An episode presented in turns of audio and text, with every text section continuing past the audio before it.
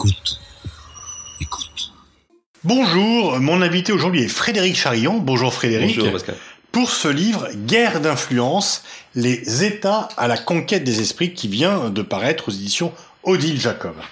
Alors, euh, Frédéric, tu fais une distinction euh, dans ce livre, dès le début, entre le lobbying et l'influence. Est-ce que tu peux préciser un peu ta pensée sur ce point? Oui, je dirais que le, lobbying, c'est une partie de l'influence.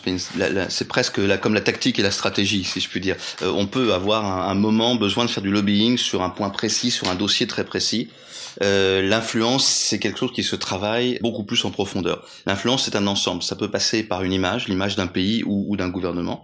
Ça peut passer euh, également par euh, la constitution d'un réseau de, clientèle ou de fidèles ou de s'acheter des, loyautés. Ça peut passer aussi par le fait de capter des élites ou des opinions publiques également, par un modèle de société, par une séduction.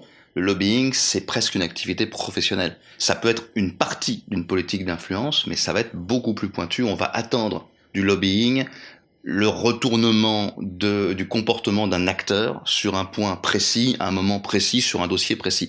La stratégie d'influence, c'est beaucoup plus large, ça se travaille sur la longueur, ça se travaille dans le temps, ça se travaille également dans la densité de tout, tout un réseau euh, social, y compris de la population jusqu'aux élites. Alors tu distingues aussi, on, a, on parle depuis déjà très longtemps du soft power, euh, concept défini à l'aube des années 90 par euh, l'américain Joe Nye. Tu distingues également le soft power de l'influence. Tu dis que c'est quand même pas pareil. Alors Joseph Nye lui-même d'ailleurs le dit parce que euh, il y, a, y a trois façons de faire changer de comportement ou d'avis un acteur tiers. C'est ça en réalité euh, ce dont on parle pour l'influence. Euh, la première façon, c'est évidemment la contrainte. Dire si voilà, lui braquer un revolver sur la tempe en disant euh, j'exige que, que tu fasses ça. On va, on va, tout le monde est d'accord, c'est pas de l'influence. bon, euh, c'est de la menace, c'est de la contrainte. Deuxième façon, c'est la rémunération. C'est de dire Combien voulez-vous pour faire ça Et la troisième façon, c'est la séduction ou la force de conviction, c'est d'amener cette personne à voir les choses autrement et à dire ah oui c'est vrai, vous avez raison, je vais faire ça ou je vais changer mon comportement. Pour Nye, le soft power c'est uniquement le troisième point il exclut la rémunération. Il exclut bien sûr la contrainte ou la, menace, mais il exclut aussi la rémunération. Euh, Nye nous dit la rémunération, c'est du hard power, c'est pas du soft power. Le soft power, c'est de la séduction par un modèle, par, une capacité de conviction. Et c'est en cela que l'influence, à mon avis, est, différente. Le, soft power, c'est un étage. L'influence, on rajoute la rémunération. Et puis il y a encore autre chose qui est euh, le passage à la contrainte. Rémunération qui peut être euh, sonnante et trébuchante, mais qui peut également être d'une autre nature. Il y a un intérêt pour l'influencer à suivre l'influenceur. Et c'est d'ailleurs un point très très important, effectivement, que tu soulignes, parce qu'on ne comprend pas le, le mécanisme d'influence si on comprend pas ça. Dire on va faire une politique d'influence à moyen constant, ça ne marche pas pour être influent, il faut que euh, celui qu'on veut influencer, il trouve son intérêt. Euh, il faut, si la France, par exemple, veut convaincre euh, des pays de voter avec elle aux Nations Unies, si la Russie veut convaincre des intellectuels ou euh, différentes personnes de soutenir son point de vue, il faut qu'ils y trouvent leur intérêt quelque part. Alors souvent, on ne veut pas avoir ça. On dit l'influence, c'est de la conviction, c'est pour la beauté du geste. Mais non, la beauté du geste, elle est quelque part aussi rémunérée dans, dans, dans, dans l'ouvrage, au, tout début, je, je, cite une phrase qui n'est pas sans doute euh, totalement un critère scientifique euh, académique pur, qui est une citation d'Audiard euh, et de Jean-Paul Belmondo dans le film 100 000 dollars au soleil, quand il dit à, à Andrea Parisi, euh, quand les types de 130 kilos disent certaines choses, ceux de 60 kilos les écoutent. Bon, mmh. eh bien, cette citation, pour moi, elle résume, elle est pas très académique, je l'accorde, mais elle résume beaucoup de choses en influence. C'est-à-dire qu'on on, on sait qu'en suivant euh, une puissance ou un acteur en se rangeant à son avis, on va en tirer quelque chose. On peut en tirer une rétribution financière, mais pas seulement, tu as raison, on peut en tirer le fait d'entrer dans un réseau, on peut en tirer euh, le fait d'avoir accès à, euh, à, des, euh, à des réseaux, à des possibilités professionnelles. Alors on parle aussi toujours dire ah il est payé par quand tu parles de rémunération, mais il y a aussi on peut aussi influencer les gens par la flatterie, par d'autres moyens que uniquement l'argent. Bien sûr, mais ça c'est le fait d'entrer dans un réseau. C'est un, c'est une rémunération qui est plus sociale, c'est un capital social euh, en quelque sorte plus que plus que financier. Mais c'est une façon pour celui qui va entrer dans ce jeu d'être à la proximité ou au contact d'autres acteurs, bien sûr. Et, aussi pourquoi pas d'ailleurs de changer de dimension. Parce qu'il y a ça aussi. Euh, Quelqu'un qui se laisse influencer par une puissance étrangère qui lui offre des postes de, de, de, de, de professeur associé, de conseiller, de, de, qui lui offre des voyages, etc. C'est aussi une façon. Je ne défends pas forcément cette stratégie, mais je dis qu'il faut, il faut se mettre à la place de celui qui accepte ça, qui dit je vais voir, je vais voir autre chose. Euh, je vais je vais voir autre chose, je vais voyager, je vais être en contact. Donc ça marche. Et c'est pas effectivement obtenir forcément un statut, obtenir un statut. C'est un, un, statut, c'est une reconnaissance, c'est parfois un changement de dimension professionnelle. Alors tu, tu expliques qu'il s'agit de, de séduire et donc surtout de trouver des relais. Quand on est dans l'influence, il faut trouver des relais d'influence. Oui, parce qu'une politique d'influence, ce n'est pas une personne unique qui, a, avec son aura et sa popularité éventuellement, va euh, faire changer d'avis le monde entier. C'est beaucoup plus subtil que ça. Il faut des réseaux et des relais. C'est d'ailleurs une euh, peut-être une erreur qu'on a faite longtemps en France de considérer que la popularité ou le rayonnement, si on aime bien ce mot de rayonnement euh, en France, du chef de l'État euh, suffisait à avoir une politique d'influence. Alors on parle souvent de, de du général de Gaulle euh, au Proche-Orient ou de Jacques Chirac euh, également. C'est vrai, ils étaient populaires, on en parle encore.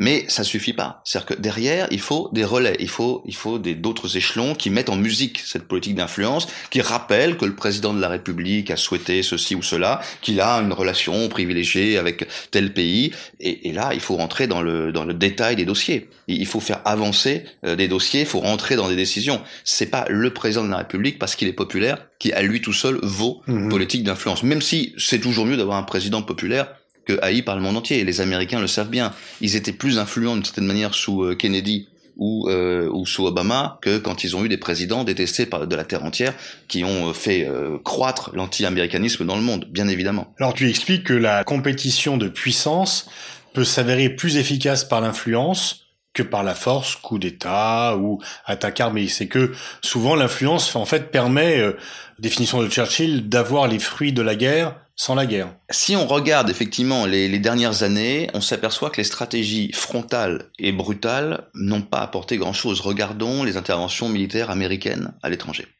L'Irak, l'Afghanistan, la Somalie, euh, on pourrait même remonter évidemment jusqu'au Vietnam, euh, ça a toujours été, euh, ça a toujours fini par un échec, ça a toujours mal fini. Aujourd'hui, qu'est-ce qu'on constate? Peut-être à tort, peut-être qu'on amplifie le phénomène, mais on, dit ah, regardez, comme Poutine est habile, regardez comme la Chine euh, est présente, regardez comme la Turquie, etc., etc.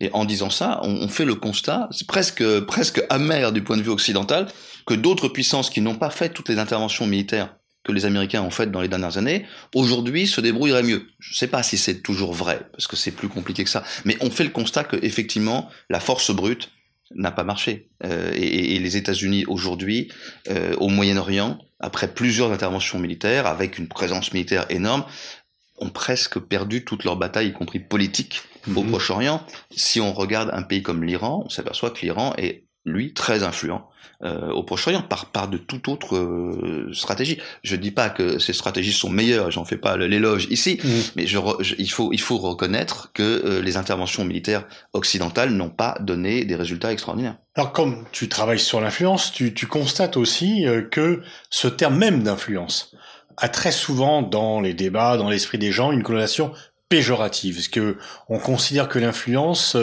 est finalement quelque chose qui va venir entraver la souveraineté ou le libre choix, qu'il s'agisse d'un libre choix individuel ou collectif? En Europe, c'est souvent comme ça qu'on le voit. Alors peut-être qu'il y a une raison historique, c'est-à-dire que on, on fait la confusion entre influence et propagande. Euh, ça nous fait penser effectivement à des, des, périodes sombres. En réalité, c'est pas le cas, c'est pas tout à fait la même chose. Aux États-Unis, beaucoup moins parce qu'on rapproche l'influence de information. C'est l'idée qu'on va informer les gens, qu'on va les sensibiliser. C'est aussi la culture du lobbying. De ce point de vue-là, on en revient à ta première question. C'est vrai. En Europe, on n'aime pas, comme si ce mot était sale. Alors effectivement, il y a plusieurs raisons à ça. Il y a peut-être cette, cette, idée que c'est sale parce que c'est de la propagande et que dans, il n'est pas démocratique ni libéral euh, de vouloir manipuler ainsi les gens parce que aussi ça renvoie à l'idée de sphère d'influence.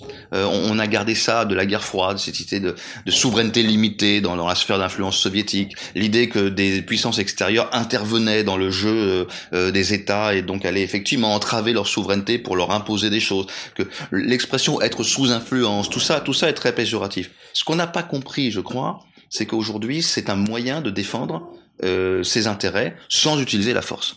On pourrait d'ailleurs tout à fait dire que c'est presque une méthode très libérale. de, de se lancer dans cette compétition de l'influence. Que finalement, dans l'influence, que le meilleur gagne. Et c'est pour ça que euh, je, je, je, répète plusieurs Comme fois. Comme une compétition électorale au niveau interne, alors finalement. Eh oui. Ouais. Ou, ou, presque ou de la publicité. Mmh. C'est-à-dire qu'aux États-Unis, c'est vrai qu'on considère que celui qui a réussi finalement à convaincre le plus de monde, bah, c'est le plus habile. Et donc après tout, il mérite bien d'être élu et d'être président. Nous, on a toujours cette impression en France ou en Europe qu'il faut pas parce que c'est de la manipulation et que c'est pas. Tu même d'agenda caché euh, nécessairement. Oui, c'est un peu l'idée que l'on a que l'influence c'est de l'agenda caché. Dans le monde anglo-saxon, on est beaucoup plus dans le libéralisme et dans on défend ses intérêts et donc on essaye d'influencer et c'est bien normal. C'est comme ça qu'ils le voient là. Ce qui est important dans tout ça, c'est de bien comprendre que nous sommes entrés dans un monde d'influence. On y est déjà. Et donc c'est pas la peine, ça ne sert à rien de montrer du doigt des puissances étrangères en disant regardez ce qu'elles nous font, c'est insupportable, c'est ignoble, de montrer des gens qui leur parlent en disant regardez, il, collabore avec eux, il est tombé dans le piège, etc. Nous sommes dans ce monde d'influence. Et il y a un rapport parlementaire britannique qui est de ce point de vue assez extraordinaire parce qu'il fait toute la liste de les, toutes les émissions supposées de la Russie dans différents processus, le référendum sur le Brexit, l'élection américaine de 2016 on pourrait s'attendre à ce que leur conclusion soit regardez, c'est ignoble, euh, il faut absolument combattre ça. Non, leur conclusion c'est de dire c'est devenu la norme. Il faut s'y préparer. Il faut que nous soyons bons dans ce jeu parce qu'on n'a pas le choix. C'est le jeu international aujourd'hui. Un exemple que tu cites de la limite de l'influence qui est assez notable, c'est euh, Kim Jong-un, l'actuel leader nord-coréen, qui est un fan absolu de films américains. On dit souvent qu'Hollywood est une formidable machine influencée. Là, il y a une petite limite quand même. Oui, c'est-à-dire que alors ça aussi c'est souvent quelque chose que qu'en France on, on, aime bien croire, c'est que quand euh, quelqu'un aime la culture d'un pays, voire parle sa langue, on aime beaucoup euh, avec la francophonie euh, croire que les francophones nous sont forcément favorables, c'est qu'ils vont être euh, aussi favorables à nos à nos idées politiques. Et effectivement, l'exemple que tu que tu prends est excellent. Kim Jong Un adore et, et, son père euh, avant lui adore le, le, le cinéma américain. On n'a pas noté particulièrement que ça les ait rendus totalement pro-américains. Hmm. Euh, et, et, on pourrait multiplier les exemples comme ça. Il y a, il y a beaucoup de leaders du, du, du, sud qui sont parfaitement francophones et on peut pas dire qu'ils soient sur notre ligne politique. Et comme le, le rappelait un ancien ministre des Affaires étrangères euh, connu et, et que tu connais bien, euh, on peut aimer, disait-il, on peut aimer Julia Roberts et ne pas aimer Condoleezza Rice. Néanmoins, quand même, Hollywood est un instrument formidable d'influence, excepté Kim Jong-un peut-être, et on voit bien qu'il y a là une sorte d'attractivité quand même du modèle américain ou même des concepts américains, et que dans le, la guerre d'influence que se livrent Pékin et Washington, Washington a là, euh, ou Los Angeles, un avantage comparatif indéniable. À condition que ce soit un élément d'une stratégie. C'est-à-dire que ça ne fait pas tout. Hollywood ou les séries américaines ou les films américains ne font pas tout. Alors ça vend du rêve américain, ça donne l'image d'une société. Dans ces films, il y a des messages, il y a, il y a, il y a des messages qui passent par des images. C'est une société où on peut, on peut réussir sa carrière. C'est une société où on vit bien, etc., etc., où il y a une, une liberté. Donc ça fait passer ce message-là, mais il faut, ce serait illusoire de penser que ça suffit. C'est-à-dire que derrière, il y a tous les programmes d'invitation. Euh, américains. Derrière, il y a toute la politique euh, académique de, de, la compétition pour l'excellence universitaire. Derrière, il y, a, il y a le mythe orchestré de la green card. Euh, il y a tout ça. Hollywood, c'est une partie du, du, de la stratégie, c'est pas tout. Est-ce que la perte relative de statut des États-Unis est compensée? Est-ce qu'on peut dire qu'en termes de guerre d'influence, les États-Unis gardent un avantage, gardent un leadership et sont loin devant non seulement leurs alliés européens, mais également et surtout leurs rivaux, qu'il s'agisse des Chinois ou des Russes? C'est beaucoup plus euh, pluriel aujourd'hui. Il y a une compétition pour l'influence qu'il n'y avait pas il y a quelques années. Euh, il y a peut-être un, un, point de repère qui le montre très bien, c'est la différence de traitement médiatique entre les deux guerres du Golfe, celle du Koweït en 91 et celle de, de l'Irak en 2003. Dans la première guerre, les Américains ont le monopole de l'image par cette nouvelle, nouvelle c'est relatif, cette chaîne CNN qui n'a que quelques années à l'époque et qui a le monopole des images. Et le monde entier vit à l'heure des images américaines qui sont les seules à montrer cette guerre du Golfe. Quelques années plus tard, il y a une autre guerre dans le Golfe et cette fois, il y a aussi Al Jazeera qui filme d'un tout autre point de vue et pas du, évidemment du point de vue américain. Et là, je crois qu'on est entré dans ce monde. Les Russes ont, ont très bien réussi à, à créer des chaînes d'information qui sont redoutables, qu'on peut condamner, euh, on peut dire que c'est de la déstabilisation, mais ils ont été efficaces techniquement dans le montage de ces chaînes. Euh, la Turquie euh, aussi, avec des séries télévisées, avec une chaîne d'information. Les Américains ne sont plus seuls. Est-ce qu'ils ont gardé un avantage comparatif? Bon, d'abord, ils sont toujours là. Euh, ils ont toujours cette extraordinaire machine.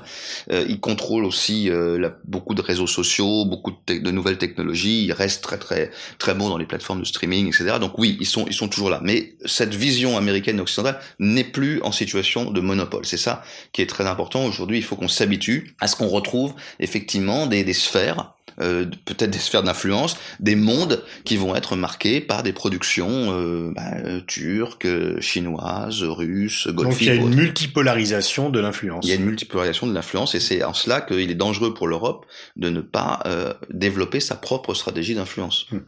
Alors tu expliques aussi que l'une des raisons de la de la montée en puissance euh, de, du concept d'influence et de son utilisation, c'est la multiplication des acteurs. On est de plus en plus nombreux, il y a de plus en plus de monde sur la scène internationale, donc euh, l'influence devient euh, vitale pour se faire repérer et exister. C'est-à-dire qu'à partir du moment où il y a des citoyens, des individus qui sont à la fois consommateurs, électeurs, touristes, producteurs eux-mêmes d'informations avec les réseaux sociaux, qui réagissent à des, à des événements internationaux quasiment en temps réel, qui mobilisent, qui sont capables de s'agréger les uns aux autres pour faire, euh, pour faire masse et, constituer une espèce de, de mouvement d'opinion, évidemment, ça bouleverse les stratégies d'influence. Euh, à l'époque où il fallait attendre le résultat d'un congrès international, où, euh, il fallait soit connaître un ambassadeur ou euh, écrire au courrier des lecteurs pour se faire entendre, c'était évidemment très différent. Aujourd'hui, nous savons qu'on peut faire masse en mobilisant des individus. Et ça, ça n'a pas échappé évidemment à certaines puissances qui vont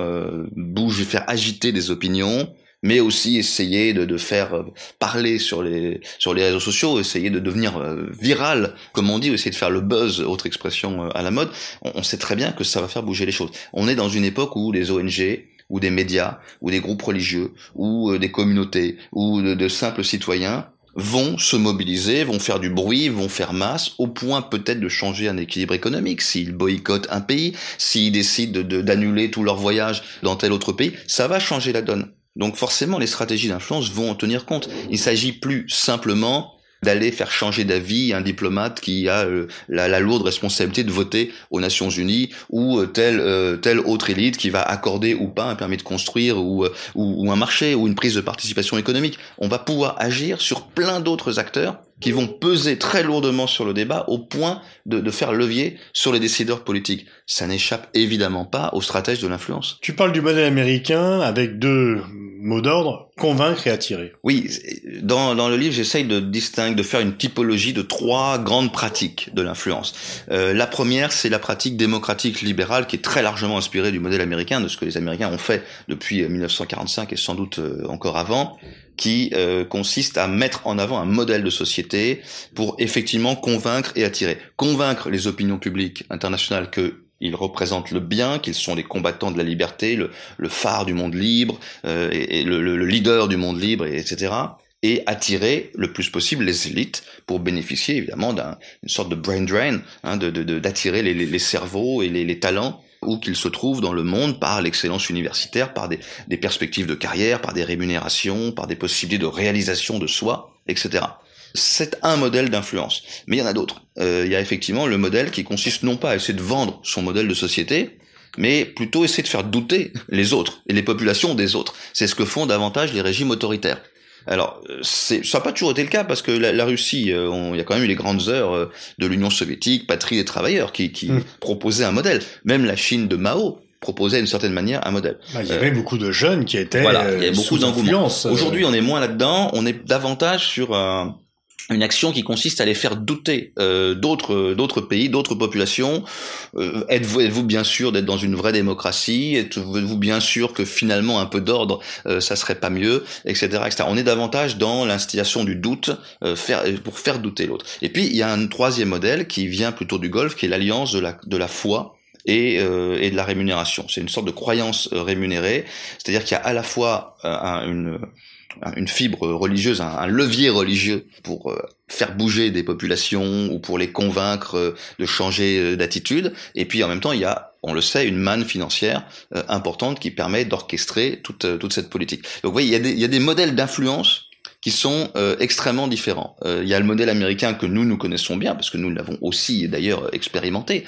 Euh, on a tous été élevés en Europe occidentale un peu dans ce dans ce modèle américain, mais il y en a d'autres. C'est pour ça qu'il serait une erreur de dire oui mais la Russie, la Chine, c'est pas de l'influence et c'est certainement pas non plus d'ailleurs du soft power. Comment ces pays pourraient-ils être soft et, et être, être attirants? Bien si, si, si, ils savent très bien le faire, et, et en tout cas, ils, ils, font douter les autres. Alors ta conclusion euh, plutôt pessimiste, c'est que l'Europe est en retard et qu'elle n'a pas ce modèle et que euh, la culture politique européenne confond influence et propagande depuis la Seconde Guerre mondiale. Que et la propagande, elle est quand même liée très fortement aux idéologies totalitaires. Oui, on a de grosses réticences à faire la publicité euh, de nos propres actions, à exposer euh, un modèle, alors que en réalité, euh, ça, ça fonctionne. C'est-à-dire qu'on sait bien que le, la perspective d'adhésion pour beaucoup de pays dans le monde, enfin de beaucoup de pays du pourtour européen mmh. évidemment, à l'Union européenne a été une motivation énorme, de la même manière que le marché du travail européen attire beaucoup de monde et les universités européennes attirent beaucoup de monde. Les Européens n'aiment pas essayer de transformer l'essai, si je puis dire, euh, n'aime pas euh, systématiser euh, cette vente de soi, parce qu'effectivement, on considère que c'est un peu de la propagande. Il y a une anecdote qu'on m'avait racontée dans les Balkans. Quelqu'un me disait, voyez cette route, vous avez un abribus sur la route qui a été construit par les États-Unis, et puis la route a été construite, elle, par l'Union européenne. Partout, vous avez des panneaux qui expliquent que cet abribus, euh, on le doit aux États-Unis, qui a été construit par les États-Unis, mais personne ne sait que toute la route, elle a été construite par l'Union européenne parce que les Européens ne veulent pas le dire.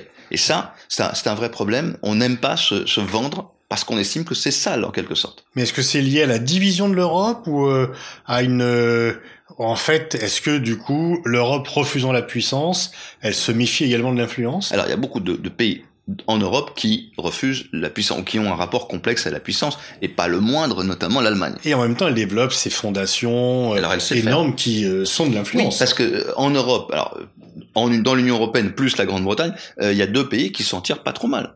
Effectivement, les fondations allemandes sont tout à fait influentes, puis l'Allemagne a cette réputation de solidité, de fiabilité, de marché, de puissance économique, qui fait en réalité sa politique d'influence. La Grande-Bretagne, elle a d'autres atouts, elle a évidemment la City de Londres, elle a la reine elle a la, elle a la famille royale, elle a euh, bien évidemment euh, une presse, euh, des, des think tanks, The Economist, The Financial Times ou la Chatham House, etc., qui, qui, qui sont très très lus, très très très écoutés dans le monde. Donc il y a, y a, il y a de ce point de vue-là un soft power britannique certain. L'Union européenne en tant que telle, on, ne voit pas aujourd'hui, hmm. et c'est un peu pour, pour dire quelque chose d'un peu cruel, on, on, cherche encore un exemple où des populations quelque part dans le monde, ou bien un lectorat quelque part dans le monde, en lisant le journal, se dirait ah, heureusement que l'Union européenne était là. On, on, manque encore de cet exemple-là, et l'Union européenne, qui aurait pourtant beaucoup de choses à dire, qui permettrait à des gens de dire ça, ne va pas jusqu'au bout de cette politique de communication.